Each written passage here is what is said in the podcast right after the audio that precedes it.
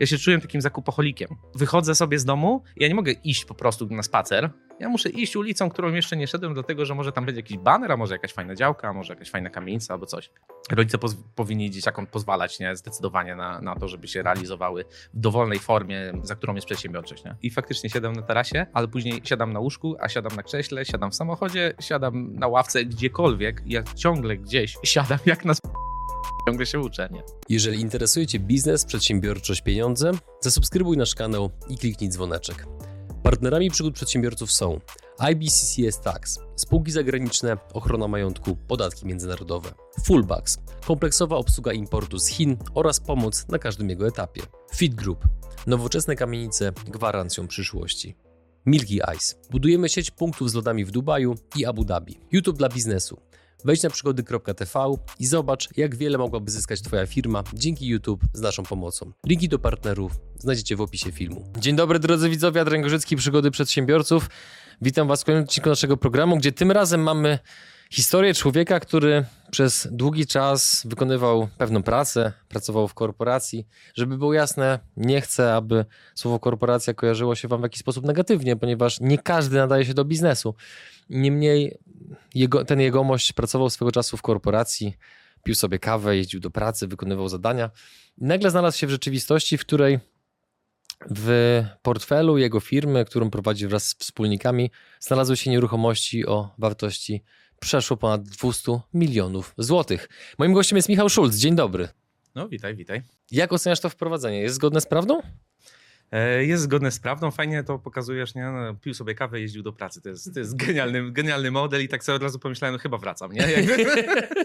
No i właśnie, słuchaj, miałeś taką rozkminę, kiedy jeszcze pracowałeś w korporacji, że z czasem będziesz prowadził biznes o takiej skali? No bo uważam, że rozmiar tego biznesu absolutnie was prawdopodobnie plasuje w jakimś jednym, może nawet pół procencie przedsiębiorców w naszym kraju, którzy robią biznes o takim rozmiarze. E, nie, wiesz, no wiadomo, że nie planowałem tego, bo, bo ja zawsze taką wychodziłem z zasady, że e, może nie małą łyżeczką, ale ja taką łyżką sobie, nie chochelką, do przodu, do przodu, do przodu, jakby bardzo bezpiecznie, bardzo stabilnie. E, więc nie, nie planowałem tego, ale jak, jeżeli ma się, wydaje mi się, pasję do jakiejś dziedziny, to, to chyba przychodzi samo. Mhm. Oczywiście niektórzy widzowie i słuchacze mogą mieć teraz taki dylemat, że aha, kolejny nieruchomościowiec, więc być może będą dyskutowali o tym legendarnym pytaniu kupować, czy sprzedawać, będzie rosło, czy spadało. Otóż prawdopodobnie nie, drodzy widzowie. Będziemy rozmawiali w ogóle o tym, jak Michał znalazł się w tym miejscu, w którym jest obecnie, więc jeżeli chcecie z nami przeżyć w telegraficznym skrócie wieloletnią podróż, która doprowadziła Michała do obecnego miejsca i zamkniemy to wszystko w mniej niż 60 minut, to zapraszam do dalszego oglądania. Jakie były początki wejścia w ten sektor biznesowy i w ogóle co cię skłoniło, żeby odejść z korporacji? E, wiesz co, początki nieruchomościowe to są zawsze takie obserwowane, nie? Ja, ja też wy, wynoszę to z rodziny u mnie, na zasadzie takiej, że ojciec prowadził firmę, jednocześnie nadwyżki, e, które zarabiał, po prostu inwestował w nieruchomości i zawsze takie było moje wyobrażenie na zasadzie jest biznes, nieruchomości to jest obok, to jest e, jak złoto, jak po prostu jest to mm, sposób zabezpieczenia majątku, to nie jest forma zarabiania. Jednocześnie przyglądałem się temu, patrzyłem i mówiłem, okej, ale ojciec tyle i tyle zarabia, wiesz, w firmie, a jednocześnie te deale nieruchomościowe, które zrobi, trochę przez przypadek, z doświadczenia, z, z jakiejś intuicji, są znacznie jakby bardziej em, kaloryczne niż ten sam, sam ten biznes, który prowadzi na co dzień, nie? Więc to, to, to rodziło we, we mnie takie mm, od tak naprawdę, nie wiem, tam 14-15 roku życia, e, takie przeświadczenie, że coś w tych nieruchomościach jest, ale kompletnie bardzo, bardzo długo nie widziałem w tym jako biznesu, jako takiego nadrzędnego. Dla mnie wtedy biznes nieruchomościowy to było pośrednictwo, nic więcej, nie? Mhm. No i kiedy następuje moment przekliku, że stwierdzasz, że jednak korporacja nie, własny biznes tak. E, z bezpieczeństwa najpierw, czyli tego, że e, zrobisz pierwszą, drugą, trzecią, czwartą transakcję pracując na etacie jeszcze. Taki, taki, taki trochę powiedzmy na, na, na zakładkę, nie? To jest bardzo Tak. takie bezpieczne i rozsądne. Ja tego w ogóle bardzo mocno zachęcam, bo jak słyszę te romantyczne historie, rzuć wszystko, załóż biznes, spoko. Jak chcesz przeżyć zderzenie tira z wróblem, to jest świetny pomysł. Kontynuuj. Tak jest. E, Wiesz co, no... em, jest ten moment, kiedy potrzebujesz się sprawdzić. Na zasadzie trochę robię to, trochę robię to i tak większość chyba osób, które odchodzi z etatu, raczej nie robi tego, ok, najpierw przynoszę wypowiedzenie, później siądę i pomyślę, co będę robił w działalności, tak? E, tu, tu też tak nie było, na zasadzie pierwsza, druga, trzecia transakcja i nawet wiesz, znajomi menadżerowie w firmie mówią, ty Michał, po co, po co ty tu siedzisz z nami tak właściwie, bo to te nieruchomości ci grają tak, że przecież mógłbyś to robić tylko to, a to, to, to jest jakieś okruchy, co jakby tutaj zgarniasz, nie? I, a ja miałem takie, nie no słuchajcie, ale ja tutaj to ja pracuję, a tam to kupuję i sprzedaję nieruchomość, tak? Tam ja nie pracuję. Tu, tutaj jest moja robota w rozumieniu etat, nie? Czyli, czyli nie potrafiłem tego na samym początku y, oddzielić. No i ten moment... Czy nie patrzyli na ciebie jak na wariata? No bo w sumie ty im mówisz, że tam nie pracujesz, a zarabiasz większy hajs niż tutaj, a tutaj przychodzisz i tak do pracy. Tak. I to był, to był taki e, coś, co ja potraf, potrzebowałem sobie przepracować w głowie. E, dzisiaj, jak o tym myślę, to kompletnie nie potrafię tego zrozumieć, dlaczego to tak długo trwało. E, ale mm, chyba to, że nie jesteś w stanie y, na tamten czas wtedy, nie byłem w stanie z nikim tego zderzyć na zasadzie profesjonalnym, kto robiłby to samo w nieruchomościach i to byłby dla niego biznes, on by mi pokazał, ok, to jest y, jak najbardziej ścieżka. Ja nie miałem w otoczeniu swoim takiej osoby, która, która opierałaby biznes na nieruchomościach, stąd chyba ten hamulec był dłużej. I ten moment, jak mówisz, takiego przekliku, to była sytuacja, kiedy e, no, zwykle na urlop człowiek wyjeżdża i ma ten moment w końcu, żeby, żeby y, głębiej pomyśleć. E, gdzieś tam do Azji wy, wyleciałem i, no i była pierwsza rzecz, nie? którą jak wróciłem, to, to mówię, no dobra, to już, to już jest ten moment, że trzeba. Do, doleciałem siódma rano, sam, samolot w Berlinie, ja w samochód e, z wypowiedzeniem, do, bo to był ostatni dzień miesiąca e, do firmy. Ale jednocześnie i tak z, z racji tego, że ja ale czekaj, tu się zatrzymajmy, bo no, to jest no. bardzo cenny moment. No, jesteś w tej Azji, jesteś sobie na tym urlopie, zaczynasz słyszeć tak zwanego cichego człowieka, który ci mówi pewne takie oczywiste wnioski, które były zagłuszane przez bieżączkę. No ale właśnie, jakie on, jak te, te wnioski, te podpowiedzi tej, tej intuicji, jak one brzmiały? Co tam było w tej głowie, że stwierdziłeś, że nagle jedziesz bezpośrednio z lotniska do roboty z wypowiedzeniem? Panie! Znaczy, y, jest tu jedna rzecz faktycznie, którą pominąłem, bo e, zawsze jak podejmuję taki, taką trudną decyzję, to i tak mam plan B. Nie? I tu też ten plan B był zwyczajnie, bo, bo to, co mi mm, e, głowa podpowiadała, to było ok, już czas z tym skończyć, ale jednocześnie zadawałem sobie pytanie, mm, czy to przypadkiem nie jest tak, że jestem znudzony tym etatem, który robię, może, może to jest, może ja się wypaliłem w, wiesz, na tym stanowisku, które, które mam. Może gdybym zmienił firmę, próbowałem wymyślić, jaka to mogłaby być firma, co ja mógłbym robić. E, Alternatywnie. Dalej, mhm. Tak, no to, no to może, bym, może bym stwierdził, że to, to jest dalej moja ścieżka, nie? E, no i, no i pojawił się pojawiła się propozycja z Tadżykistanu, nie? żebym pojechał, poleciał do Tadżykistanu i tam e, współotwierał pierwszy hipermarket w tym kraju.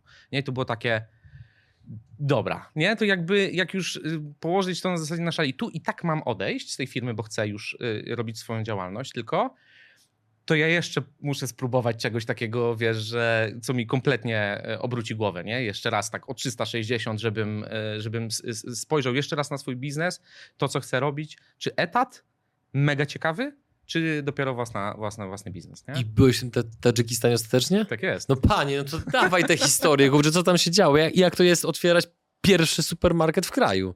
Znaczy, wszystko jest inaczej. Jest, tu wszystkich zachęcam gorąco, jeżeli, jeżeli mają możliwość w tamte rejony pojechać, to, to warto, bo, jeżeli, bo to zmieniło moje też postrzeganie na podróżowanie. To, to, miejsce pierwsze było takie, gdzie ja nie byłem postrzegany jako turysta, bo tam turystów jest bardzo, bardzo niewielu. Mm, w ogóle nie ma tej infrastruktury turystycznej. To są, to są w błahostkach jest, bo przykładowo ja szukałem, ja chciałem wysłać kartkę e, rodzinie, wiesz, pocztówkę i nie mogę znaleźć pocztówki i nie mogę znaleźć poczty. Jakby, więc, więc to jest takie, to są, jest tysiące momentów, to jest, mam, mam setki godzin historii z tamtego miejsca, gdzie e, naprawdę pokazało mi na czym z czym my się zmagamy w ogóle jako przedsiębiorcy w Polsce na zasadzie takiej, a tu płatność, a tu coś, a tu może rabat, e, wiesz, jakby, a że klientów, a spada ci, nie wiem, rentowność z lida jednego. A tam e, problemem na przykład moim, kiedy, kiedy byłem odpowiedzialny za zakupy, to było to, czy kierowca jedący z Europy y, ciężarówką e, tej centralnej Azji, czy on dojedzie i przeżyje i czy to, co on dowiezie... Czy przeżyje. Tak, czy przeżyje dosłownie. Dlatego, to aż taki level. Tak, bo tam schodzą lawiny regularnie e, w górach, więc y, dojazd tam jest naprawdę ryzykowną robotą. E, czy to, co dowiezie, będzie jeszcze w terminie, bo on będzie jechał miesiąc, a chcesz na przykład nabiał przewieźć.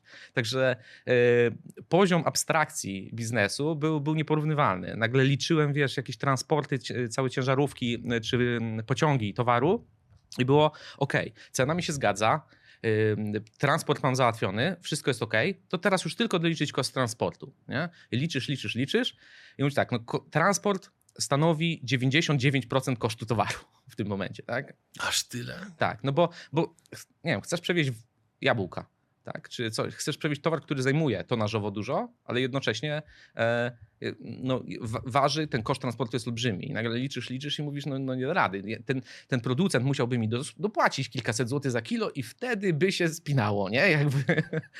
Mhm. więc, więc to były na, na, naprawdę no, niesamowite przeżycia, ale dla mnie najważniejszym takim jakby doświadczeniem z tego jest to, że ja po kilku dniach tak naprawdę, jak rozpocząłem tę pracę tam, jak doleciałem, e, to zdałem sprawę, że nie ma ciekawszego etatu, nie znajdę jakby ciekawszej jeszcze pracy, a jednocześnie tak bardzo nie chcę już mieć przełożonego, wiesz, nie? Że, że, to, że to już jest ten moment, że, że, że to nie ma znaczenia. Jeżeli ja nie będę robił e, swojego biznesu, nie będę miał takiego stuprocentowego wpływu na to, co się dzieje wkoło mnie, no to tej satysfakcji pełnej nigdy nie będę miał. A powiedz mi, bo już jest takie bardzo słynne wystąpienie świętej pamięci Jobsa chyba na Stanfordzie, który powiedział o tym, że kropki łączą się wstecz. I kropki są tą metaforą doświadczeń, które kumulujemy. Tak gdybyś miał z perspektywy dzisiejszego dnia ocenić, co ci dał pobyt w Tadżykistanie i cała ta przygoda zawodowa, to jakie rzeczy byś wymienił? I pytam o to w kontekście tego, że często jest tak, że zarówno młodzi ludzie, jak i starsi, mam wrażenie, że nie zawsze doceniają wagę podróżowania bądź po prostu pobytu za granicą, w innej kulturze, w innym środowisku, a to daje bardzo, bardzo dużo. Więc jak to było u ciebie?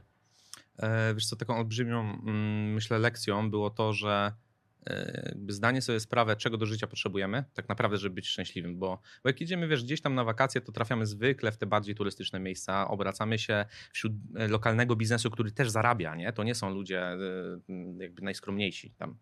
Tu natomiast jakby, żebyś zrozumiał przepaść finansową tam, ja miałem problem z wynajęciem mieszkania sobie do jakby jakimś takim europejskim, nazwijmy to standardzie w Dushanbe w stolicy Tadżykistanu e, i finalnie wynająłem, kosztowało mnie to w granicach 1700 dolarów miesięcznie.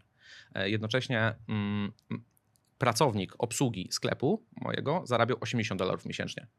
Tak? Więc to, był, to, było, Jezu. to było coś nieprawdopodobnego dla mnie, jak bardzo e, jest rozwarstwienie, może być w jakimś kraju, mm takie dochodowe i patrzysz na to, w jaki sposób ci ludzie żyją. I nie potrafisz poskładać tego, nie potrafisz tego dodać, w jaki sposób oni mieszkają gdzieś, żyją, jedzą, ma, mają, wiesz, swoje koszty, a tam po prostu był jeden promil na zasadzie potrzeb zaspokajany tych ludzi, którzy przyjeżdżają z korporacji gdzieś ze świata właśnie, czy z wiesz, rządów jakichś i, i tak dalej. I dla nich było przeznaczone e, jakieś tam hotele, jakieś e, miejsca, które pojedyncze, kos, kosmicznie drogie. To, jest, to był świat niedostępny zupełnie dla, dla miejscowych ludzi.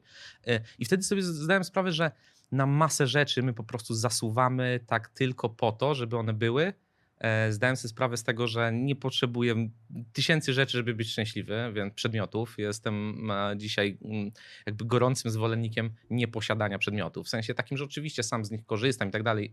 Chcę być użytkownikiem, nie muszę ich mieć. E, to, to jest jedna rzecz. A druga, bardzo się zastanawiam, bardzo oglądam zawsze, czy, czy ten wydatek, który ja mam ponieść, czy on jest mi faktycznie potrzebny, czy ważniejsze jest zabezpieczenie bezpieczeństwa mojego, rodziny, dziś, w przyszłości. Nie?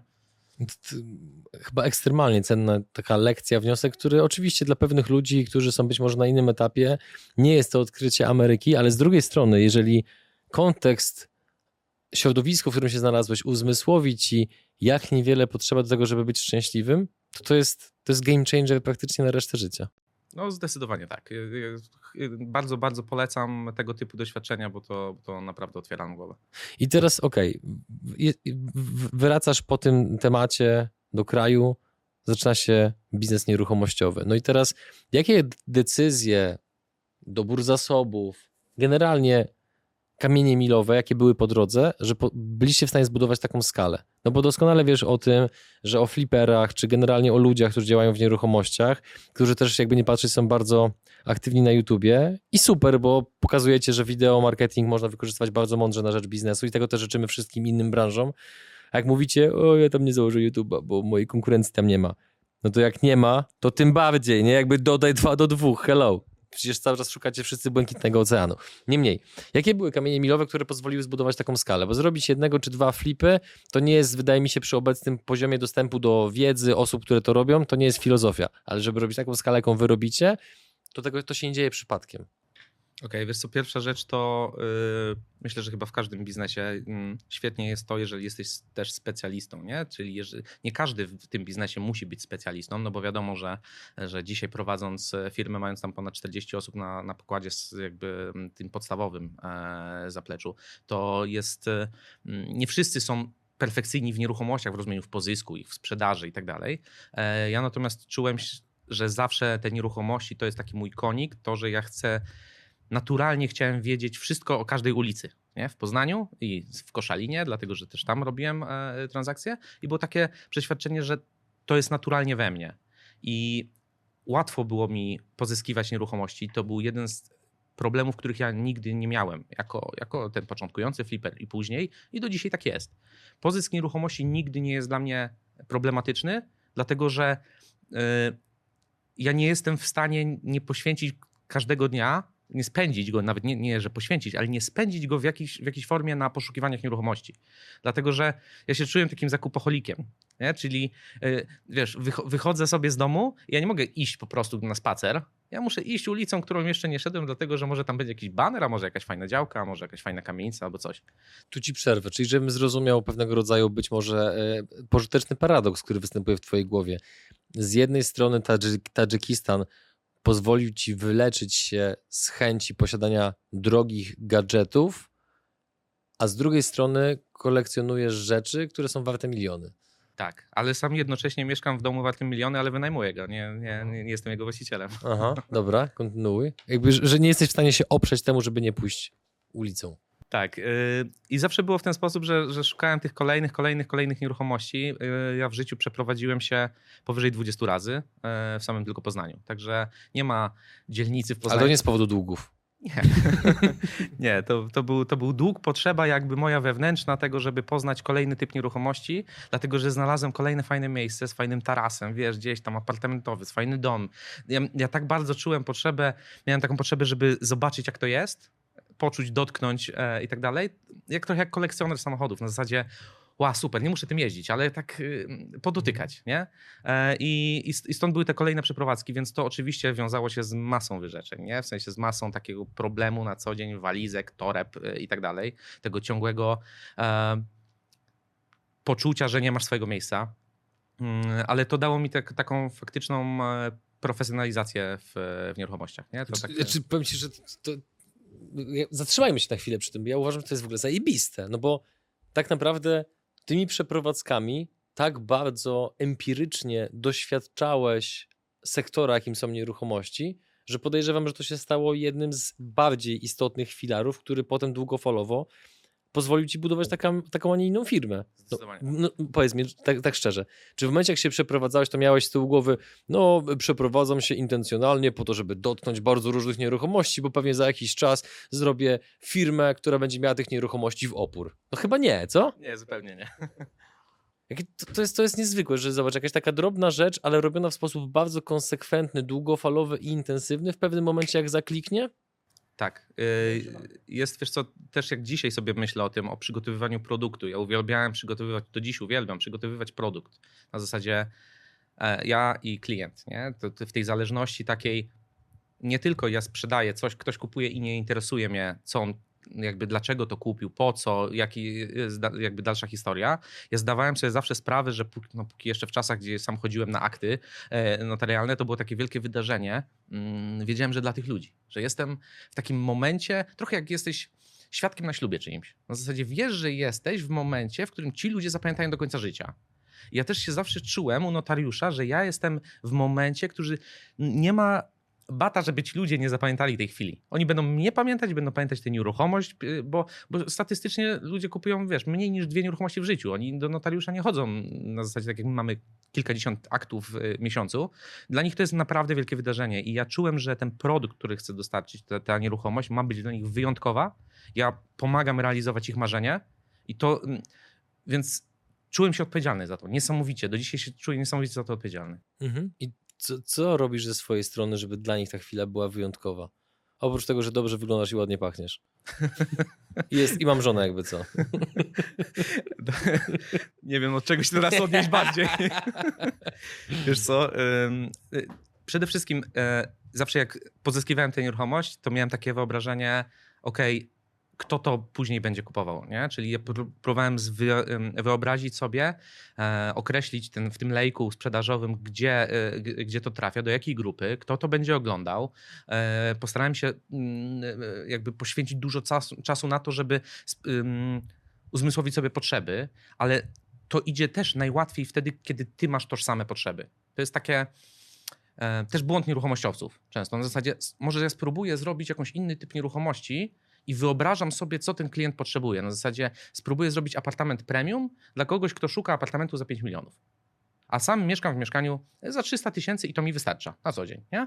I teraz, jak ja, mieszkając w tego typu mieszkaniu, mam dobrze wyobrazić sobie e, produkt za 5 milionów, potrzeby tego klienta? To jest e, błąd na błędzie wtedy popełniamy, co do materiałów, co do układu tej nieruchomości, co do wszystkiego.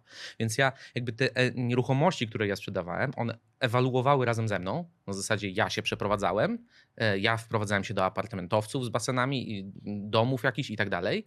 I ja postrzegałem potrzeby, widziałem problem na rynku, rozumiałem jakby jakich nieruchomości nie ma, czego szukam, czego potrzebuję. I razem z, z tymi moimi przeprowadzkami ja zmieniałem typy nieruchomości, którym, które sprzedawałem, nie? bo byłem w stanie, oczywiście sprzedawałem też te, których już mm, wcześniej byłem, ale nigdy na wyrost, nigdy nie starałem się, e, dziś gdyby ktoś powiedział, słuchaj, może będziemy budować e, od razu Burcz Kalifę i spróbujemy ją komuś sprzedać, nie ma opcji, ja nie, nie wiem czego potrzebują szejkowie, ja nie wiem czego, e, nie, nie, nie pójdę w to, nie? czyli nie, nie będę próbował udawać, że rozumiem tego klienta. Więc starałem się ten produkt dopasować jak najbardziej na, na, bazie swoich potrzeb, na bazie tego, co zrozumiałem w rynku i zwykle się to udawało. Nie? Zwykle to był taki, taki moment, gdzie to zaklikiwało i, i, i ten klient wchodził mówił, wszystko gra. Dokładnie to jest to, co ja potrzebuję. Nie? Na zasadzie szukałem, szukałem i, i wielokrotnie było zdanie, ja wiem, że troszeczkę panu przepłacam, ja to czuję, ale ja nie mam wyboru. Ja wiem, że ja, ja muszę w tej nieruchomości mieszkać. Nie? I to było takie, kurde, wow, nie? Super. Tak na zasadzie spełniłem oczekiwania kogoś w 100%, to yy, sam chciałbym zawsze kupić taką nieruchomość dla siebie, nie? Są takie momenty, że yy, rozmawiasz z kimś, słyszysz, że ktoś mówi coś prostego, ale jednocześnie zajebiście mądrego, że przekminił sobie pewien proces, że ten proces testował wiele razy, że ten proces działa, że daje efekty. Więc żeby nie było tak kolorowo, skoro ustaliliśmy że są pewne obszary, w których jesteś zajebiście mądry, to wskaż obszary, w których jesteś zajebiście głupi. Jestem w, w tej początkowej fazie e, Zosia Samosia, nie? czyli to jest... E, dziś jak popatrzę ten, na ten mój biznes do tyłu, to wiem, że masę rzeczy, którą zrobiłem niepotrzebnie, e, w sensie poświęciłem tysiące godzin, mogłem poświęcić, ok, sprawdzić na zasadzie, wiesz, każdy facet podobną powinien tylko ra, y, wymienić raz olej w silniku, nie? żeby zobaczyć na czym to polega, ubrudzić się raz, y, wiedzieć dlaczego mechanik później bierze od ciebie pieniądze.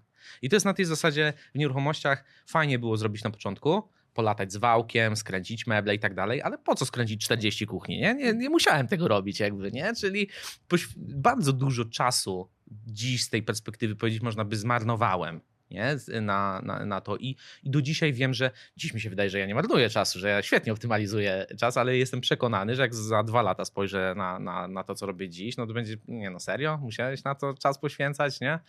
Więc chyba to jest taka moja przywara, y, gdzie yy, wiem, że ten biznes mógłbym szybciej skalować, dużo wcześniej. Jeszcze szybciej? Jeszcze, Jeszcze szybciej, tak, zdecydowanie. E, dzisiaj e, to, że mam wspólników i każdy z nas jest, ma trochę inne kompetencje, to no właśnie nam pomaga skalować biznes, bo wiem, że gdyby nie wspólnicy, to dzisiaj by to tak nie szło. Mhm. Okej, okay. odpowiedziałeś trochę dyplomatycznie, ale odpuszczę ci, bo to i tak w sumie uważam, że poruszyłeś bardzo ciekawą rzecz i właśnie a propos bycia Zosią Samosią, bo e, chyba zbyt często jako przedsiębiorcy chcemy zbyt długo trzymać kontrolę, że tylko my to dobrze zrobimy, no a to jest potem powoduje takie naturalne wręcz nasze spalanie się, przeładowanie liczbą obowiązków i tak dalej, i tak dalej. Ale e, wracając, bo ja chciałbym chwilę, na, chwil, na, na chwilkę się przenieść do tego czasu, bo powiedziałeś o tym na samym początku dosłownie kilka zdań, a uważam, że to prawdopodobnie tam są w dużym stopniu zlokalizowane korzenie Twojej dzisiejszej skuteczności. Twój tata był przedsiębiorcą. Tak. Co on zrobił, bądź co zrobił on, zrobiła mama, zrobiła rodzina, otoczenie?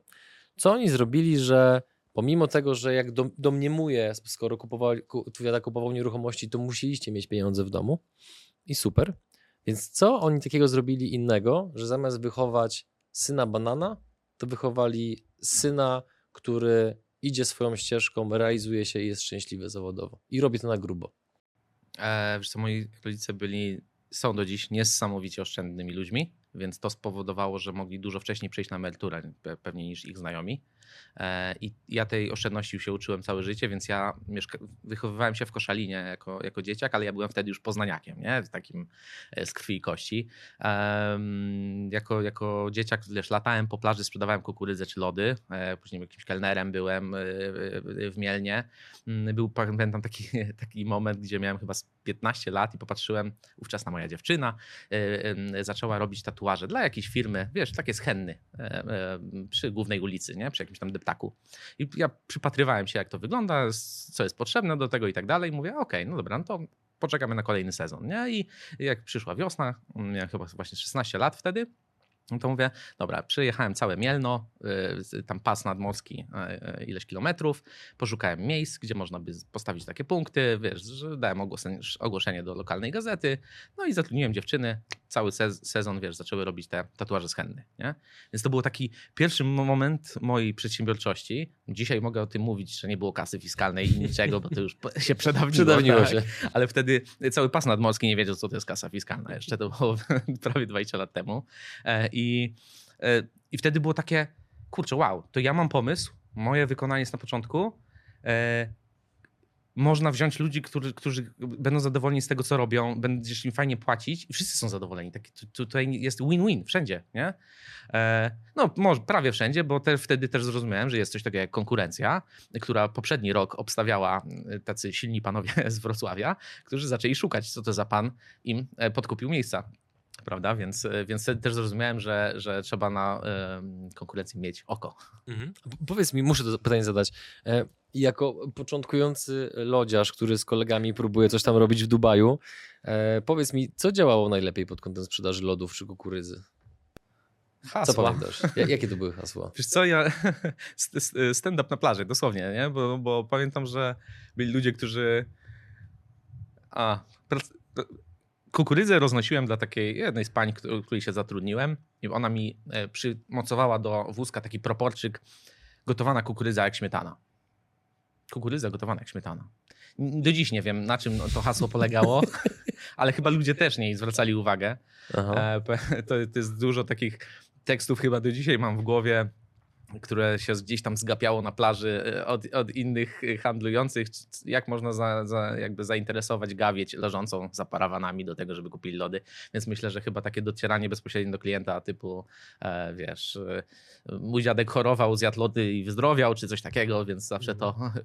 fajnie działało. Nie? A to, to jeszcze podrążę, bo tutaj odkrywasz rzecz, która okej, okay, jest pewnego rodzaju miłym wspomnieniem, pewnie sentymentem, przyjemnymi chwilami, no bo jednak ciepło, plaża, morze. Co powodowało, że nie miałeś w sobie oporów, żeby jednocześnie zrobić wystąpienie publiczne, jednocześnie stand-up i jednocześnie radzić sobie z presją, że ktoś rzuci jakiś negatywny komentarz, skomentuje, odrzuci cię, odrzuci cię powie, że za drogo i tak dalej. Byłeś nastolatkiem. Tak. Więc jak to sobie układałeś w głowie? No bo sam doskonale pewnie wiesz, bo też widzę, jakie masz predyspozycje sceniczne, że podejrzewam, że scena czy kamera to w ogóle dla ciebie nie jest problem. I super, bo to są bardzo unikatowe umiejętności. Niemniej, e, o czym też na pewno wiesz, ludzie przeżywają katusze, mając występować przed innymi, wystąpić przed kamerą. Więc co pozwoliło ci wykonywać mimo wszystko tak trudną pracę? I to podejrzewam, że to nie było jednorazowe wydarzenie, tylko to trwało ileś. Więc co, co ty zrobiłeś, że na tą plażę w ogóle wyszedłeś i zacząłeś właśnie mówić o dziadku, który chorował, ale zjadł lody i wyzdrowiał? E, wiesz co, to, to było takie poczucie, po pierwsze nie, nie masz godzinówki, to było jak idę robić, to idę robić, ja idę zarobić, a dla mnie zawsze mm, pieniądze to było, równało się bezpieczeństwo, równało się samodzielność, równało się niezależność e, i trochę to moich rodziców denerwowało, nie? Na zasadzie takiej im ja byłem dalej, tym mniej można było mi na zasadzie szlabanów dać, nie?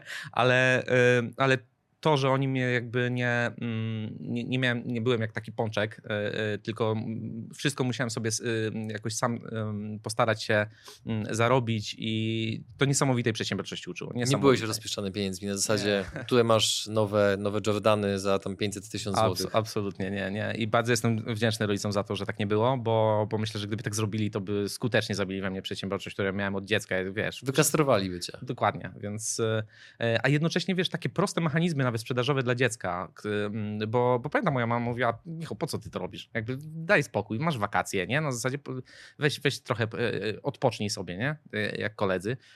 To miałem takie, no ale mnie to jara, nie? Jakby ja też się uczę. To było takie, to było wyzwanie. Każda z, z tych rzeczy, którą robiłem, nie? To, to, to było wyzwanie. I, I pamiętam nawet takie drobne elementy sprzedażowe, typu powiedziałeś, ktoś odpowie ci, że jest za drogo, nie?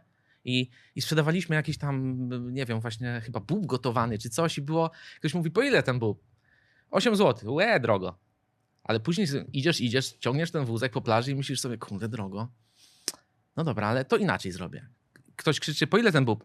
Yy, mały 4 zł, duży 8. A to mały. A mały się skończył. No to da pan ten duży. Działa.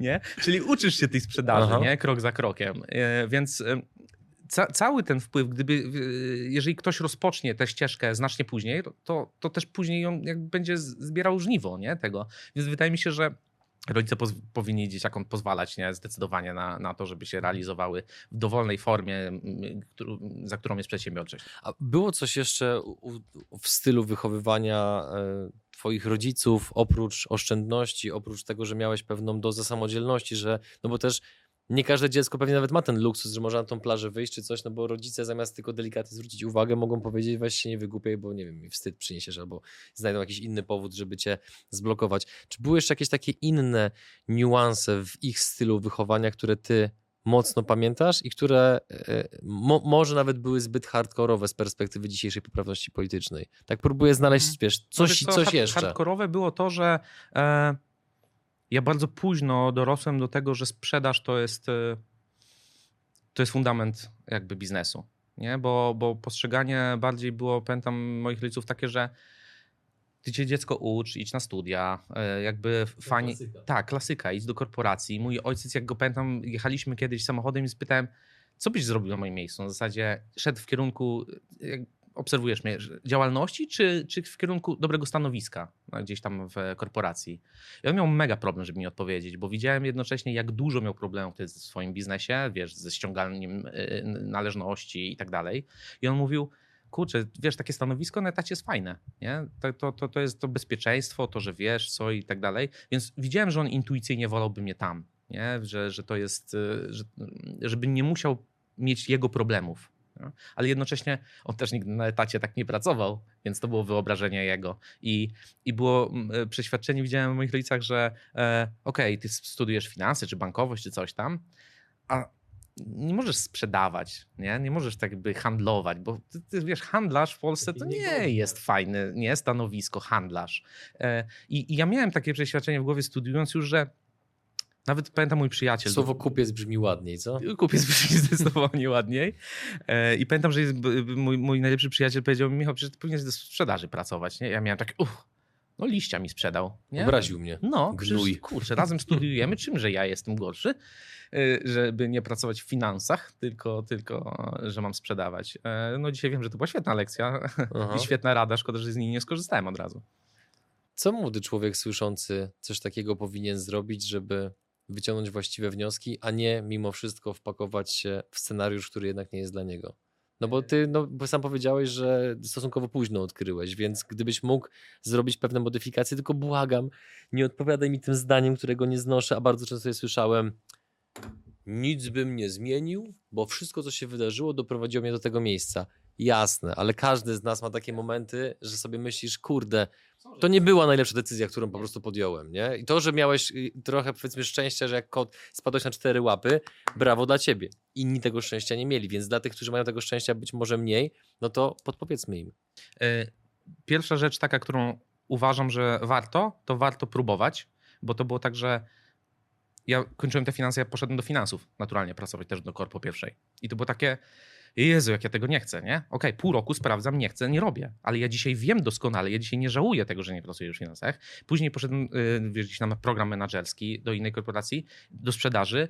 y, mogłem to sprawdzić też. Każda kolejna rzecz była do sprawdzenia, nie? I myślę, że jedno, co, co na pewno bym zrobił inaczej, to ja szybciej bym z korpo odszedł, dlatego że mm, korporacje niesamowicie dużo uczą. y, To jest plus, bo dzisiaj mogę używać tej wiedzy, budując własny biznes, ale robią to, co e, no, zabijają przedsiębiorczość. Nie? To trzeba sobie szczerze powiedzieć, on, jakby ich funkcją jest to, żeby cię zatrzymać, wyszkolić jako dobrego pracownika i ty tam już się nie ruszaj nie? stamtąd. Więc dają ci wszystkie benefity, e, wiesz, samochody służbowe, medicavery, cudawianki, nie? I, e, I później masz tak, że no zaczynasz tak przysypiać po prostu. E, ja mogłem te decyzje podejmować dwa lata wcześniej, e, chociażby odejść z tej firmy i, i, i iść już swoją ścieżką, bo ja byłem gotów na to. Tylko jeżeli prześpimy ten moment, jeżeli powiemy sobie nie, no jeszcze rok, nie, no bezpieczeństwo, nie, no bo coś, nie, no jeszcze na wkład własny, zawsze będziemy mieli jakieś momenty, gdzie coraz trudniej będzie nam to, to, to z tej strefy komfortu wyjść. E, I z każdym rokiem będzie po prostu trudniej, gorzej. Ja zdecydowanie mogłem z tej strefy komfortu wyjść wcześniej. No i teraz wracając do nieruchomości, bo jak się z tobą rozmawia, to nie wiem na ile to są niezwykłe umiejętności sceniczne, które masz, bo czuć tobie, że jak, jak- jakbyś, jakbym ci powiedział, dobra, słuchaj, temat przewodni, relacje damsko-męskie, jedziesz ze stand-upem, to pewnie byś coś tam, kurczę, tutaj ponawijał dobrego, nie? Więc, więc nie wiem na ile to, co teraz widzę, to są właśnie umiejętności e, sceniczno-prezentacyjne, ale ja czuję od ciebie taki bardzo charakterystyczny spokój. Taki, jest- taki spokój pomieszany trochę ze szczęściem i z taką satysfakcją głęboką, że robisz to, co ci sprawia przyjemność. I stawiam tezę, że to wynika w dużym stopniu z tego, że swoje naturalne predyspozycje połączyłeś z pracą, która realnie potrafi je wykorzystać i chciałbym wiedzieć, jak do tego doprowadziłeś. Że, jesteś, że wydajesz się spełnionym zawodowo gościem. Tak. Yy, do, dobrze czujesz, że czuję się tak spełniony, bo yy, była jedna taka ważna rzecz, która tak naprawdę niedawno się wydarzyła, bo mm, kwestia testów Galupa chociażby, gdzie, gdzie zrobiłem sobie, sprawdziłem sobie naturalne talenty. Test Galupa, drodzy widzowie, słuchacze. Test Galupa. Tak, Mhm. to, to szczerze wszystkim polecam, bo, bo naprawdę warto. I tam się okazało, że ja mam na pierwszym miejscu rozwagę. E, I, i pamiętam, że, że osoba, z którą konsultowałem wyniki, miała tak, że mówi: Kurczę, to jest bardzo dziwne, dlatego że ty masz w pierwszej piątce rozwagę i maksymalizatora. To są dwie tak wykluczające się cechy, że jak ja komuś robię te testy, to jeżeli ktoś ma rozwagę w pierwszej piątce, a już nie mówiąc, że na pierwszym miejscu, to to nie może być przedsiębiorca. Tego przedsiębiorca musi ryzykować. A rozwaga powoduje, że ty ciągle wciskasz hamulec. Więc ja całe życie jadę z wciśniętym hamulcem i gazem, nie? Przez to, że mam y, maksymalizatora, nie? No bo tak bardzo potrzebuję nowych rzeczy, tak bardzo potrzebuję mm, y, y, jakichś tam doświadczeń, zmiany biznesu i tak dalej, rozwijania go, a jednocześnie e, tak bardzo nie lubię ryzyka, tak bardzo go unikam całe życie, tak bardzo nie chcę popełniać błędów, że 100 razy wszystko sprawdzę najpierw. E, I jak sobie uświadomiłem, że ta rozwaga to jest mój talent, a nie mój problem, bo wcześniej było tak, chciałbym coś zrobić, kurczę, ale coś tam, ale coś tam, nie? Ale tu nie, a może to, a trzeba sprawdzić, a przepisy sprawdzić, a podatki, a poczytać ustawę, a coś, to miałem takie, że ja hamuję biznes, nie? że miałem takie ciągle... Wyrzuty ja, sumienia pewnie. Wyrzuty sumienia, non stop to było tak na zasadzie mógłbym coś robić lepiej, tylko mm, e, zachowuję się tak pierdołowato. Na zasadzie, że szukam wymówek, sobie mówiłem, może szukam coś, ale było, studiowałem dalej gdzieś tam jakieś przepisy, coś tam, stwierdzałem, ok, to jest bezpieczne, robimy. Nie? Czyli były te elementy, były te kroki, tylko znacznie później. I kiedy sobie uświadomiłem, że to, to można to wykorzystywać jako talent, szczególnie pracując ze wspólnikami. No i szczególnie pracując w nieruchomościach, gdzie jednak transakcje nie są po 5 zł, tylko po 5 milionów albo więcej, no to w momencie, jeżeli wiesz, że nadzorcą danej inwestycji jest gość, który jest bardzo rozważny, no to w momencie, jeżeli ty mówisz, robimy to, to ty prawdopodobnie to sprawdziłeś 5 razy bardziej niż osoba, która nie ma twojej cechy. Tak. Jest, y, za każdym razem mam taką sytuację, że jeżeli coś, nie wiem, załatwiamy w urzędzie, załatwiamy w sądzie, załatwiamy, e, nie wiem, u syndyków, u komorników, e, to, to ja bardzo często słyszę pytanie, e, pan, pan jest poprawia, tak? Ja mówię, nie. No to skąd po prostu mam obsesję na punkcie bezpieczeństwa. Po, po, prostu mam obsesję na punkcie bezpieczeństwa, nie? I nagle się okazuje, że ja z syndykiem rozmawiam i ja mówię, no nie, ale to z ustawy jest tak i tak, nie? I czy w podatkach to nie będzie tak, a można to tak zrobić. To, to wynika z mojej właśnie obsesji bezpieczeństwa i każda nieruchomość, jak najczęściej słyszę, Michał, ty lubisz ryzyko, nie? I mówię, Jezu, jak ja bardzo nie lubię ryzyka. No przecież kupujesz nieruchomości, wiesz, masz, macie transakcje po 10, po 15, 20 milionów, nie? No tak, ale ja najpierw odrzuciłem tysiąc innych, nie? Bo tylko ta jedna jest bezpieczna moim zdaniem, nie? Bo, a, a w tamtych co nie było? No zawsze był jakiś niuansik, który stwierdzałem, nie, to dyskwalifikuje ten temat. Wolę, wolę nie wziąć tego tematu, niż robić go z jakimś poczuciem z tyłu głowy, że robię coś niebezpiecznego. No i teraz ja chcę też jeszcze pociągnąć, bo mm, po, poznałem wielu ludzi, to jest taki efekt uboczny roboty, którą wykonuję. Poznałem wielu ludzi, którzy są spełnieni zawodowo i zauważyłem, że u nich po pierwsze predyspozycje, które mają dopasowali do branży, ale już będąc w tej branży, obudowali się z czasem różnymi kompetencjami, które pozwalają im ponadprzeciętnie dobrze wykonywać swoją robotę. Więc na jakie umiejętności, skille, kompetencje przez te minione lata stawiałeś ty, że byłeś w stanie dojść do miejsca, w którym jesteś obecnie? Co jeszcze? Analiza to jest taka rzecz, która, która zawsze mi towarzyszyła i pogłębiałem, pogłębiałem, pogłębiałem te, ten wątek. Co to znaczy analiza? Analiza pod kątem, pod każdym kątem każdego tematu, czyli e, to znowu wynika z rozwagi oczywiście, e, że potrzebujesz robić bardzo dużo analiz, żeby stwierdzić, że coś jest dobre. Bardzo dużo, wiesz, takich drzewek decyzyjnych, bardzo dużo sobie rozpisywania. No i tu właśnie tutaj chcę ci przerwać. Jak ta analiza się odbywa tak faktycznie od kuchni? Siadasz na tarasie, otwierasz piwo albo zapalasz jointa i myślisz, czy bierzesz może kartkę, rozpisujesz, czy może bierzesz Excela, czy może robisz właśnie jakieś drzewko w Miro, czy w innym narzędziu? Jak wygląda analiza w twoim stylu?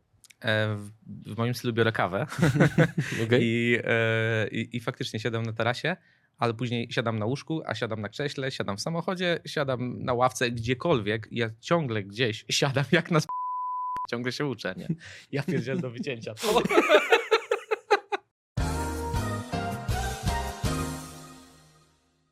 Wiesz to taka analiza, którą, którą robię sobie na co dzień, to nie jest coś, do czego ja siadam i to robię, bo oczywiście są takie momenty, kiedy siadasz do pracy stricte nie? i masz coś tam poanalizować, ale dobra analiza y, nieruchomości wymaga takiej bardzo otwartej głowy, nie? czyli e, nie jest problemem przeanalizować gdzieś tam metraże, bardzo typowy kawalerek, czy nie wiem, mediów, i, i, to, są, to są technikalia.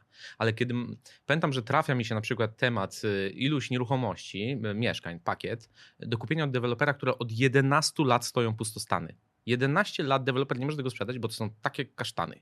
Nie? I ja mam tak, widzę, że jest mi w stanie to sprzedać za pół darmo, dosłownie, bo tyle już, żeby odzyskać kapitał, nie?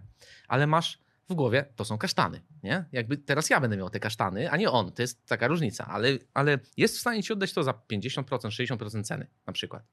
I nie możesz spać wtedy, bo w każdej chwili myślisz o tym, co dałoby się z tym zrobić? Jak zmienić funkcję tego, jak zmienić układ, jak, jak zmienić w ogóle klienta docelowego? Pod każdym kątem próbujesz to przeanalizować. Jak z kasztana zrobić perłę. Dokładnie. I w pewnym momencie e, kładziesz się do łóżka, na przykład, i już jest ten moment, że masz przysypiać, uff, i wtedy jest pomysł. nie? Zrywasz się i przenosisz to gdzieś tam na papier, czy, czy do komputera, czy coś. Pamiętam, że jedna z takich nieruchomości gdzieś e, z tych mieszkań poszło do telewizji, do HGTV, czy coś takiego, e, było pokazywane jako świetnie wykończony apartament. To był jeden z tych kasztanów, które 11 lat stały, wiesz, e, których nikt nie chciał. Więc, e, ale jarasz się tym niesamowicie, bo, to, bo, bo ta analiza to nie jest męcząca praca, nie? Ja nie chciałbym być na co dzień analitykiem, bo, bo to nie jest moja zupełnie, to nie jest mój skill, ale to jest takie poszukiwanie, to jest ciągłe poszukiwanie mm, czegoś takiego niesamowitego. Jakbyś jedni pójdą na grzyby, drudzy na ryby i tak dalej. Ja idę na te nieruchomości po prostu. Mhm. Ale jednocześnie drugim takim e, tematem, bez których świetnie działający biznes nieruchomościowy no nie ma szans, e, to, jest, to są negocjacje. I e, tych negocjacji to ja się czułem i na tej plaży, I, i, i uczę się do dzisiaj, bo to jest coś, co daje ci maksimum satysfakcji, nie? Jeżeli czujesz, że całą tę rozgrywka taka negocjacyjna jest, jest mm, rozpisujesz sobie procesy, schematy, jak to pójdzie ścieżką A, B, C, nie? Czyli co zrobię wtedy, co zrobię wtedy, co wtedy, nie? Y, nie jest takie powiedzenie, prawda, że, że brak przygotowania to, to, to jest przygotowanie do porażki, prawda?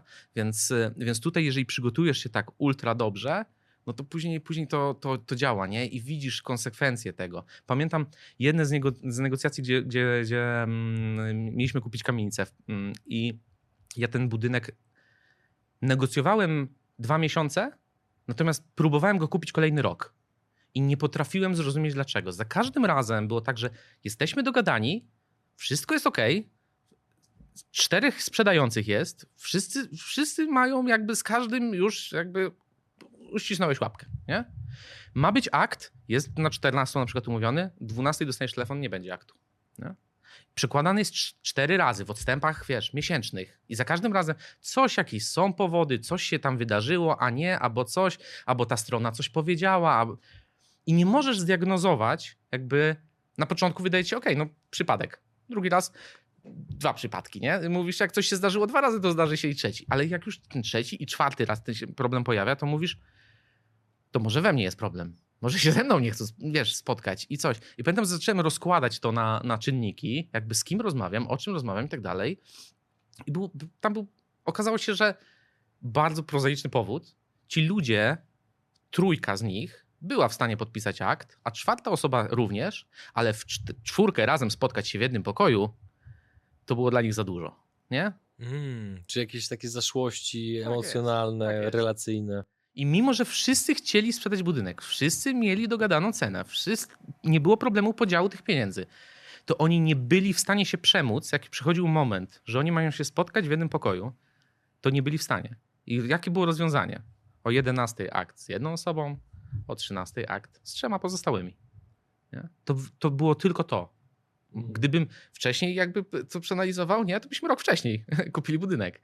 Ale to niesamowicie uczy, nie? Te negocjacje to jest, to jest taka e, nieuchwytna z jednej strony dziedzina, no bo, bo za każdym razem to jest nowy przypadek, nowy case, a z drugiej strony przerabiasz ich tysiące, to czujesz, że w tym tysiąc pierwszym tuf, tuf, od razu, nie? A powiedz mi a propos negocjacji, no bo nie chcę cię za bardzo pytać o może książki, które przerabiałeś, czy sposoby, które stosujesz, bo też jakby nie patrzeć, to jest na pewno twój warsztat, który może niekoniecznie chcesz, żeby był publiczny, ale z twojej oceny tego, że, z twojej oceny z minionych lat, tego, że robiłeś duże transakcje, że robisz, robicie duże transakcje, jakie byś wymienił takie złote zasady albo fundamenty, jeżeli chodzi o negocjacje. I od razu podam taki przykład analogiczny, żebyś wiedział dokładnie o co mi chodzi. Jak siadasz do wspólnego posiłku z kimś, to wiesz na przykład, żeby nie mlaskać, żeby nie bekać, albo nie robić innych jakichś niepożądanych dźwięków przy stole, żeby innym nie zaburzać tego przyjemnego procesu.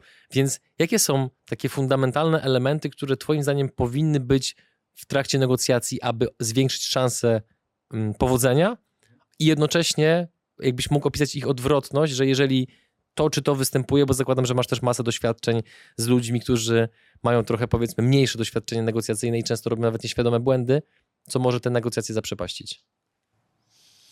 Oj, taką pierwszą zasadą, myślę, pierwszą ra trochę radą, trochę zasadą jest e, to, że jeżeli idziesz na negocjacje i mówisz sobie, muszę to kupić, to, to jesteś na przegranej pozycji. Nie? Czyli nawet jeżeli czujesz, że potrzebujesz to kupić, to dalej jesteś na przegranej pozycji. Najlepszej pozycję masz wtedy, kiedy ty idziesz na te negocjacje, ale w tym tygodniu jeszcze idziesz na dwa, trzy inne spotkania w sprawie innych tematów, które będziesz negocjował. Wtedy masz naturalny luz, wtedy jesteś w stanie potrafić, potrafisz wtedy założyć faktyczne ramy swoje, czyli czy czasu, kwot y, i tak dalej. Czyli y, podczas negocjacji nie zaczynasz zmieniać y, nagle, nie, nie, nie, nie stajesz się bardziej elastyczny, dlatego że coś ci nie idzie. Nie? Czyli z, i z tym luzem, kiedy wchodzisz na rozmowę, to ten luz zawsze cię czuć, nie? Czy, czy na ile ty jesteś sfokusowany. Jak bardzo byś nie ćwiczył, to to, to czuć po prostu. E więc dajmy sobie zawsze możliwość powiedzenia nie. To jest olbrzymia jakby taka nauka, że były nieruchomości, które uwierz mi do dzisiaj mam gdzieś takie spięcie, że kurczę, szkoda, że się nie udało, nie? Ale też y, był ten moment, kiedy na przykład pojawiało się ryzyko i musiałem powiedzieć nie, to nie jest warte tego, y, y, żeby kupić ten budynek. Pojawiał się moment, kiedy stwierdzałem nie, będzie inny, na przykład nie chcę robić z tymi ludźmi nawet transakcji. Czyli, czyli po, po powiedzieć sobie, to jest super produkt, ch chciałbym na przykład mieć taką kamienicę w portfelu, ale nie chcę z tymi ludźmi robić transakcji, bo, bo za, zakup y, akurat y, takich dużych nieruchomości to nie jest spotkanie się na akcie, to jest, to, to, jest współpraca, która trwa często miesiącami. Są inwestorzy, którzy sprzedawali nam budynki i weszli jednocześnie później jako nasi inwestorzy w kolejne transakcje. Więc chcesz mieć na co dzień ludzi, chcesz mieć taką sytuację, ten komfort, że odbierasz telefon z luzem, zawsze, po prostu, że chcesz z tymi ludźmi rozmawiać i więc ja też zawsze potrzebowałem tego, żeby, żeby na końcu po transakcji być mega zadowolony też z, z, całego jej przebiegu i z tego, że ja z tymi ludźmi chcę się znać po prostu. Druga taka rzecz to jest e, kwestia tego, czy ty idziesz właśnie negocjować i się nastawiasz, ja idę walczyć, czy ja idę robić biznes. I się dogadać. I się dogadać, nie? E, I gdybym na osi czasu pokazał większość moich negocjacji, e, nawet tych największych, to im transakcja była większa, tym czas negocjacji był krótszy. Nie? Samej negocjacji. Natomiast cała relacja się wydłużała, bo e, bywały, nie wiem, szło się z kontrahentem na obiad i jest przez, nie wiem, dwie godziny rozmawiacie o samochodach. Ale autentycznie, nie dlatego, że się próbujesz do kogoś dostosować, tylko dlatego, że poznajesz fajnych ludzi. Po prostu jesteś ciekawy jest tego, flow. jest flow i, chce, i czujecie, że chcecie razem biznes zrobić. Nie? Więc wtedy, jak przychodzi moment, ponegocjujmy, to traktujecie oboje siebie po, bardzo po partnersku. Wiecie, że nikt nikomu nie chce zrobić krzywdy, że macie wspólne intencje. Wiecie, że wtedy u notariusza, jak pojawi się problem jakiegoś zapisu, to wy się dogadacie. Bo wtedy jest tak, kurczę, Adrian, ty potrzebujesz tego, ja potrzebuję tego.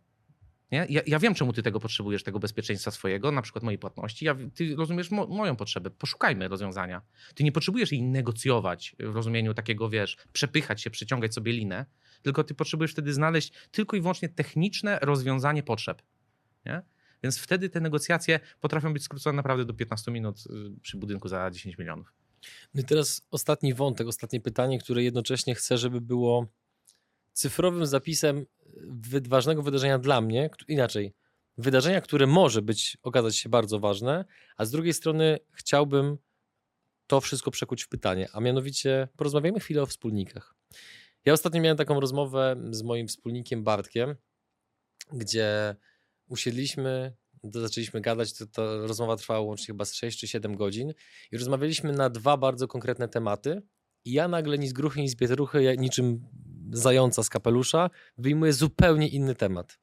I po raz pierwszy rozmawiając z nim o tym, gdzie już wcześniej robiłem podchody, żeby go spróbować do czegoś przekonać, on cały czas był oporny, w pewnym momencie uświadomiłem sobie i e, on to potraktował jako komplement i słusznie, ale ja po prostu powiedziałem prawdę. Powiedziałem mu tak, stary, ja mam świadomość tego, że jak zrobimy to i ty będziesz przy mnie i ja będę miał dostęp do twoich talentów, sposobu myślenia, funkcjonowania, to ja nas doprowadzę do tej linii mety, ale pod warunkiem, że ty będziesz cały czas, że ty będziesz po prostu ze mną, bo tak bardzo cenię sobie twoje talenty, żeby uzmysłowić sobie, jak istotny jest dla mnie Bartek zawodowo, ja naprawdę potrzebowałem sporo czasu. On doskonale wie, jeżeli, jeżeli będzie to słyszał lub oglądał, że były momenty, że byliśmy gotowi sobie urwać łby. Pewien splot zdarzeń sprawił, że nagle wyczyściło się wszystko, zapanowała pewnego rodzaju harmonia, bardzo wyraźny podział i to, że ja jestem po prostu wdzięczny, że mam takiego wspólnika. I teraz to zapisaliśmy i to chciałbym od razu przeformułować w pytanie do ciebie. Jak ty sobie poukładałeś sprawy ze wspólnikami? W jaki sposób ich dobrałeś, że osiągnęliście taki poziom zgrania, że robicie transakcje o wartości 200 milionów, a nie 2 milionów? E, żeby odpowiedzieć na to pytanie, to mały kroczek do tyłu. E, co do nie tyle dobierania wspólników, ale współpracowników, nie? Bo, bo to jest, schemat jest podobny. I jednym z założeń moich po wyjściu z, z, korporacji było, ja nie chcę zatrudniać ludzi. Miałem takie, kurczę, ja mam człowiek, równa się problem, tak? Ale miał, bo miałem w głowie zakodowane, że ja pracuję z ludźmi, których nie sam sobie wybrałem, tylko ktoś mi wybrał i ja muszę na co dzień, oczywiście mam swój zespół, który sam zrekrutowałem, ale jest sama masa ludzi, z którymi ja na co dzień muszę pracować, czy chcę, czy nie chcę. Nie? I miałem, te, więc miałem od razu klapkę, y, wiesz, że, że ja nie chcę zatrudniać zacząłem szukać zawsze współpracowników na zasadzie takiej, czy my się dogadujemy i czy jesteśmy w stanie sobie zaufać, ale tak na maksa. Ja trochę jestem taki, jak taki psiak, na zasadzie, że jak się na początku mogę powarczeć na kogoś, ale jak się ze mną dogadasz, y, zaufamy sobie, to ja, ja jestem na maksa wierny, nie? Czyli ludzie, którzy dzisiaj ze mną pracują, chłopaki, którzy na przykład zajmują się wykończeniem y, nieruchomości, y, wiesz, tym fit-outem i tak dalej, to są ludzie, którym ja wierzę do granic możliwości. To są, to są niesamowici ludzie. I e, na, dam ci przykład. Ja, ja zwykle nie potrzebowałem od nich wycen przed robotą. Tak bardzo wiedziałem, że to jest zależność biznesowa. Oni mają swoją firmę, ja swoją, oni potrzebują zarabiać, ja też. I wiedzieli, że jeżeli raz zrobią mi kuku, no to zakończy się na współpraca, to zaufanie. Tak? Czyli, czyli każdy patrzy bardzo na drugą osobę, co ona myśli, jesteśmy w stanie zawsze znaleźć rozwiązanie i jednocześnie oni na przykład robili dużo więcej niż zakładane było w danej nieruchomości. Przychodzili i mówili, Michał, zrobiliśmy to, to, to i to, to, nie? Tego nie było widać, zanim, nie wiem, nie zdjęliśmy sufitów czy czegoś. Ja mówię, super chłopaki, fajnie, że zrobiliście, fajnie, że pomyśleliście, fajnie, że zrobiliście to sami bez mojego pytania nawet i rozwiązaliście problem. I oczywiście, że wam za to zapłacę. Gdybyśmy na początku robili wyceny, to byśmy się teraz szarpali o to. Nie? Więc ja tak bardzo czuję potrzebę zaufania do tych ludzi, y, do każdego, kogo dobieram sobie do współpracy, że to jest dla mnie jedyny jakby trzon tego, żeby iść dalej do przodu. Jeżeli miałbym zbudować dzisiaj ze wspólnikiem jakimś biznes, któremu nie ufam na 100%, że, że obaj idziemy w tym samym kierunku, że obaj jesteśmy dla siebie e, tarczą, wsparciem i tak dalej, to wiem, że to mogłoby trwać rok i by, e, wiesz, się rozpadło, bo to zawsze przychodzą te momenty, sprawdzam, nie? I, i nagle ktoś, e, ktoś, widać jak bardzo na przykład nie rozumujecie, nie? Tak wewnętrznie, czy, nie, czy macie inne podstawy takie mentalne, czy, czy po prostu kręgosłup moralny. Dzisiaj na co dzień, jakby współpracując z Filipem, jesteśmy w stanie sobie powiedzieć szczerze, chłopie, ty jesteś świetny w budowaniu relacji z ludźmi, i, i świetnie gadasz na przykład z inwestorami, e, Filip mi w stanie jest powiedzieć, ty lepiej negocjujesz, ja nie będę szedł do tego notariusza, bo ja rozwalę transakcję na przykład, nie? Czyli jesteśmy w stanie faktycznie powiedzieć sobie, ty jesteś lepszy w tym, ty jesteś lepszy w tym. Nie próbujemy przepychać, nie próbujemy sobie udowadniać, pokazywać, e, kto to robi coś lepiej i tylko obaj e, wtedy pchamy biznes do przodu. I myślę, że no, to jest sposób chyba na szukanie e, wspólnika, tak? Żeby, żeby, żeby dobrać się tymi kompetencjami trochę innymi, ale sobie zaufać. Drodzy widzowie, słuchacze, Michał mówił w tym momencie o Filipu, Filipie Piechowiaku, z którym robiliśmy jakiś czas temu wywiad, do którego link macie prawdopodobnie w tej chwili w którymś z rogów. Jak patrzycie na ekran, to w prawym górnym rogu, jeżeli dobrze pamiętam. E, Michał, dzięki za rozmowę. Dziękuję bardzo. Dzięki za to, że chyba wspólnie dotrzymaliśmy tego słowa danego widzom i słuchaczom na samym początku, że nie będziemy analizowali, czy nieruchomości pójdą do góry, czy na dół, bo, bo, bo w sumie nikt tego nie wie, nie? Tak, tak naprawdę koniec, koniec, koniec końców. Natomiast cieszę się, że mogliśmy trochę od kulis zobaczyć, w jaki sposób ty myślisz, jak wygląda styl twojej pracy, bo to jest tak naprawdę, uważam, największa wartość dla ludzi już bez podziału na branżę, że jeżeli mogą podpatrzeć gościa, który jest szczęśliwy, spełniony, robi dobrą robotę, ma wspólników, którym ufa, inwestorów, inwestorów którzy ci ufają, no to dla mnie po prostu to była naprawdę super godzina spędzonego czasu z Tobą. Dziękuję Ci za to. Dziękuję Ci bardzo. Ze swojej strony powiem, że liczę też na więcej e, chyba takich przedsięwzięć jak skutery wodne czy paintball, bo, bo to jest miejsce świetne do poznawania e, biznesu, także, także też bardzo się cieszę, że takie e, rzeczy organizujesz. A my tymczasem stawiamy kropkę. Drodzy widzowie, słuchacze, jeżeli macie jakiekolwiek e, pytania do Michała, to oczywiście piszcie bezpośrednio do nich. Wszystkie potrzebne linki macie w opisie tego filmu, bądź zostawiajcie oczywiście komentarze. Ja jeszcze Ci zadam ostatnie pytanie na koniec. Odpowiedz na nie proszę bardzo krótko i konkretnie. Kogo szukacie do współpracy obecnie? Bo zakładam, że część widzów będzie myślała, kurczę, no taki zajebisty gość, powiedział ten żart, który został wypikany, muszę go zapytać na spotkaniu, co on tam powiedział. E, Wiesz co, szukamy wyjątkowych ludzi zawsze, ale to takich wyjątkowych, którzy będą tak jak my czuli, że nie mogą bez e, tej firmy, bez tej branży, bez, e, bez tego hobby żyć po prostu. I, I myślę, że bez względu na to, gdzie by do nas trafili, do jakiego działu, to wtedy się niesamowicie odnajdą. Czy jeżeli kto, kogoś jarają, bądź wydaje mu się, że jarają go nieruchomości, to warto, żeby z wami porozmawiał. Zdecydowanie tak.